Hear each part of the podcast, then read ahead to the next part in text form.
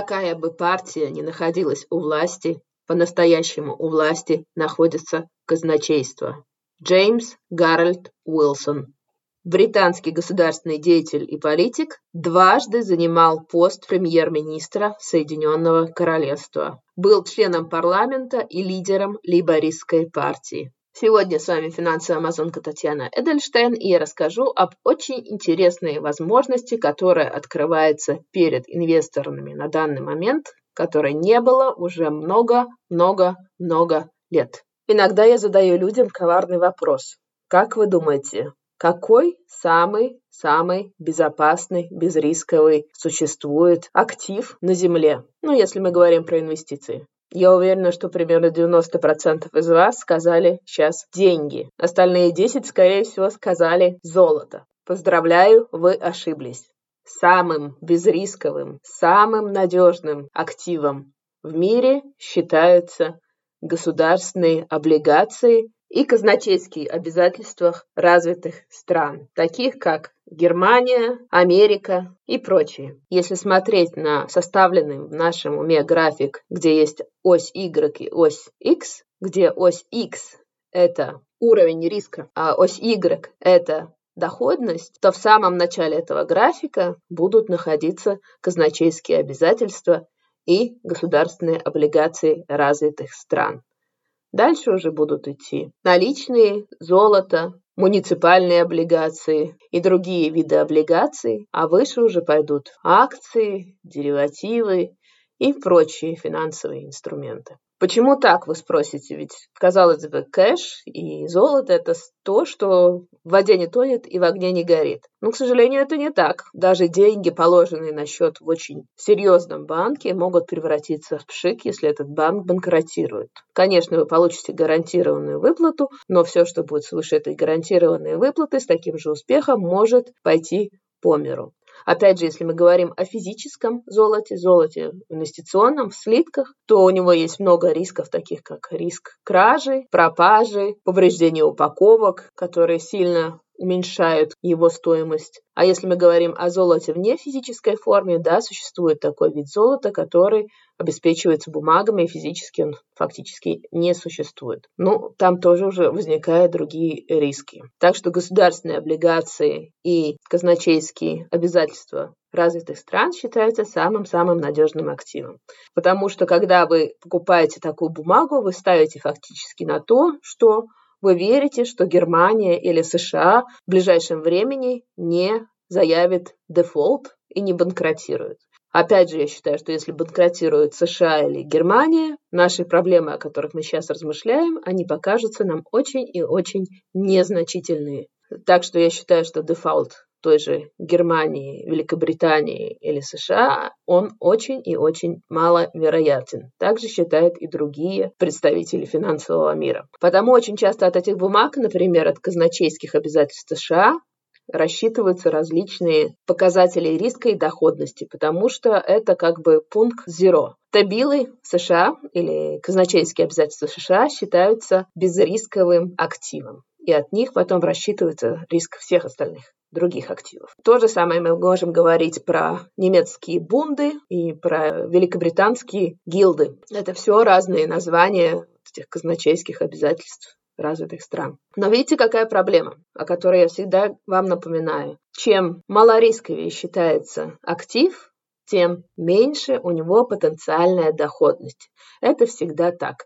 Риск и доходность идут как бы нога в ногу. Чем более доходным считается актив, тем уровень риска этого актива возрастает. По-другому не бывает. Если вам кто-то говорит о чем-то другом, скорее всего, это скам. Соответственно, доходность на эти ценные бумаги, она исторически довольно маленькая. Но, как мы знаем, мы с вами живем в невероятное время, время невероятных перемен и невероятных подвижек. Ковид, война в Украине очень сильно расшатала все фондовые рынки и очень сильно ударила по карману казначейству, потому что из этого кармана покрывались расходы на нужды жителей, пострадавших от спада, связанного с ковидом, потерявших работы и т.д. и т.п. Сами знаете, наверняка получали какие-нибудь там выплаты от государства. И что мы сейчас видим? Ввиду того, что мы находимся в состоянии рецессии, состоянии экономического спада. Федеральный резерв, да и Банк Англии, они, да и другие центробанки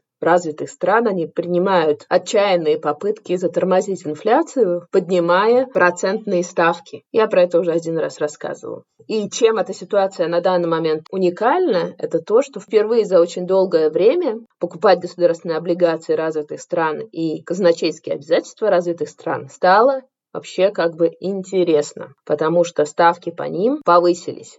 До этого были даже отрицательные ставки по этим бумагам, когда инвесторы платили деньги, то есть даже не получали плюс, а уходили в небольшой минус, э, потому что хранить деньги на счетах было очень дорого. Было дешевле, например, купить какую-то с минусом какую-то государственную облигацию, чтобы не платить вот этот аккаунт balance fee или плату за остаток на счете. Сейчас эта вся история поменялась вообще диаметрально на 180 градусов. Все изменилось, и вот я сейчас смотрела ставки по разным разным государственным облигациям, которые были выпущены в конце 2022 года, в начале 23 года. И в кои-то веки они стали интересны также для простого смертного, для простого инвестора. А тут еще есть вишенка на торте о которой я вам сейчас расскажу. Видите ли, в большинстве налоговых юрисдикций проценты, получаемые с государственного долга, с бумаг государственного долга, таких как вот эти бумаги, о которых я говорю, не облагаются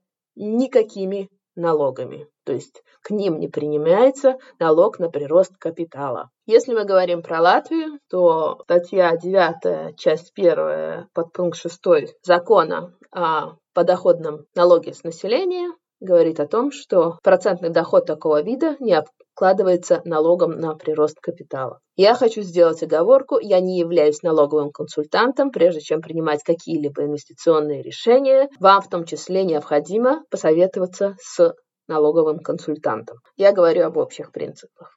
Это в большинстве европейских юрисдикций, да и не только европейских, мировых юрисдикций, доход от таких бумаг не облагается налогами. Ну, потому что вы фактически даете взайму государству своему. И если, как я уже говорила раньше, эти бумаги были совершенно неинтересны, потому что поставки по ним были либо нулевые, либо там 0,001% или смешные другие цифры, то сейчас э, в условиях кризиса государствам очень нужны деньги. Соответственно, они делают эти бумаги привлекательными для инвесторов.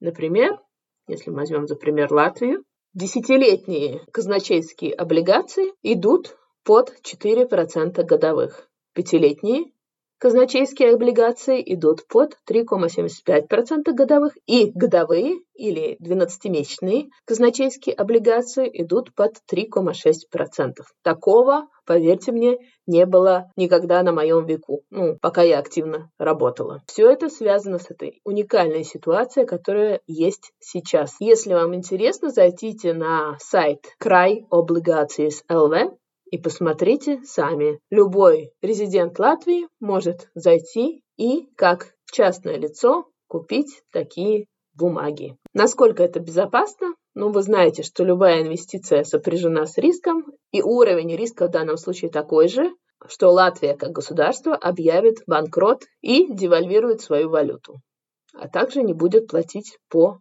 государственным займом. Все очень просто. Чем очень интересны эти краи облигации или э, казначейские облигации Латвии, что чтобы их купить, даже не надо открывать фактически счет ценных бумаг. Это довольно интересная вещь. Бумаги такого вида существуют, например, и в Соединенном Королевстве. Не зря мы начали нашу выпуск Соединенного Королевства.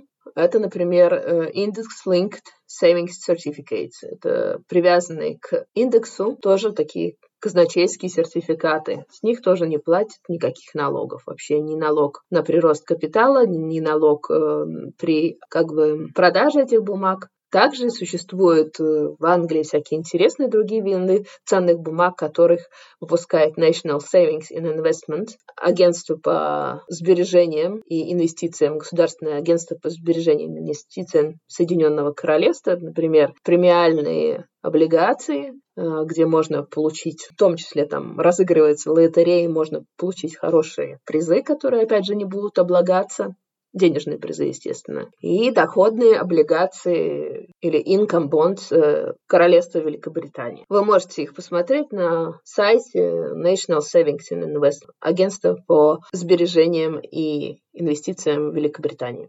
Такие бумаги существуют практически у каждого государства развитого, в том числе и у Франции, Бельгии, также у США, ну, практически у всех они существуют. Я не могу говорить про налогообложение в других странах, но общая парадигма такая, что то, что вы получаете, какие проценты вы получаете с государственного долга, они как бы не облагаются э, подоходным налогом. Это как бы общая картина в большинстве стран. Опять же, я не являюсь налоговым консультантом, пожалуйста, по этим вопросам вам стоит обратиться к своему налоговому консультанту. Но сейчас открывается действительно невероятная возможность для инвесторов, для таких обычных людей, как мы с вами, потому что, потому что это практически безрисковые активы, которые еще платят на данный момент такие хорошие проценты. Я понимаю, что эти проценты, они как бы не обгоняют инфляцию, но тем не менее это гораздо выше, чем с процентной ставки на срочных депозитах на данный момент. То есть срочные депозиты сейчас я максимально видела 0,5 по-моему, даже одна до одного, а такого рода ценные бумаги, они платят 3-4%, фактически в 3-4 раза больше. Опять же, я хочу напомнить, что учитывая, что это инвестиция в ценные бумаги, ваш капитал в данном случае не гарантирован. Как их можно приобрести? Как я уже говорил, если мы говорим про Латвию, то есть это вы можете сделать прямо напрямую на сайте Край облигации ЛВ через э, портал Латвия ЛВ. Фактически вам даже не нужен счет ценных бумаг, если вы покупаете как государственные облигации других стран, вам надо обратиться к своему брокеру и открыть счет ценных бумаг и просто купить как любую другую ценную бумагу. Поинтересоваться об этом, купить как любую другую ценную бумагу. Заплатить комиссию за сделку и т.д. и т.п. Ничего сложного или непонятного как бы в этом нет.